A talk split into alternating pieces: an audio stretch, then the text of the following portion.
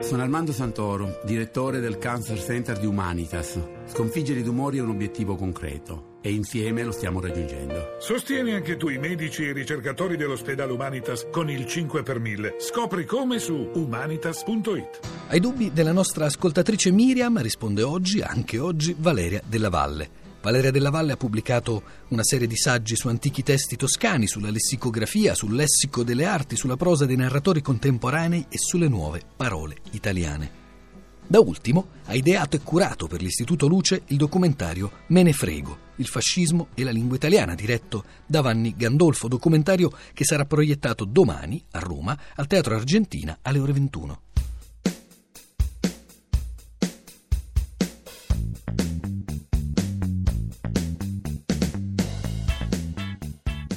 Mi chiamo Miriam, chiamo dalla provincia di Mantova. La scrittura è la mia passione, mi piace molto, quindi ogni tanto mi vengono dei piccoli dubbi che mi trascinano in realtà da un po' di tempo e quindi vorrei una soluzione secca, definitiva, diciamo così, se è possibile.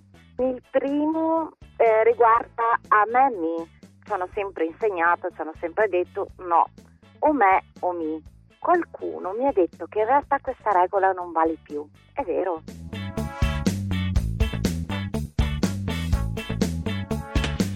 Dunque, cara Miriam, vediamo come stanno le cose. In teoria la formula a me mi andrebbe rifiutata. Per quale motivo? Ma perché è una ripetizione.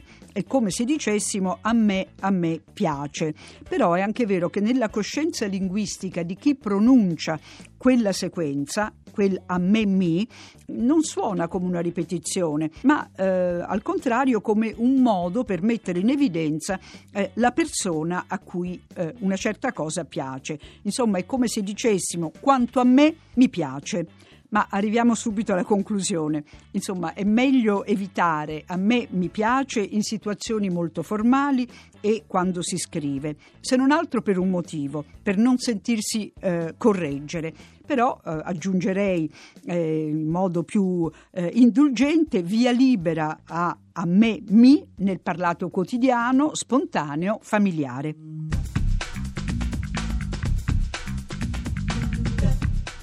Il femminile di quei termini come avvocato, dottore.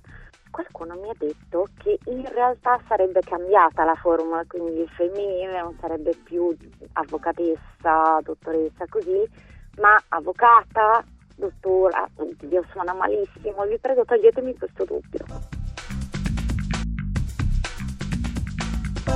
Cara Miriam, nessuno può stabilire che avvocatessa non sia più il femminile di avvocato. Ognuno potrà continuare a dire avvocatessa, avvocata, avvocato donna o donna avvocato. In particolare, per avvocata possiamo dire che, come tutti i nomi che escono in O, questa forma può avere e ha tra l'altro un regolare femminile in A, avvocata.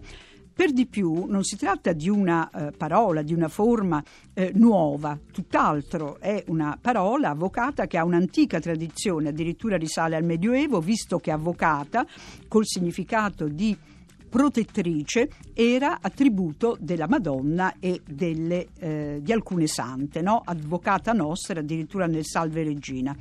Passiamo a avvocatessa.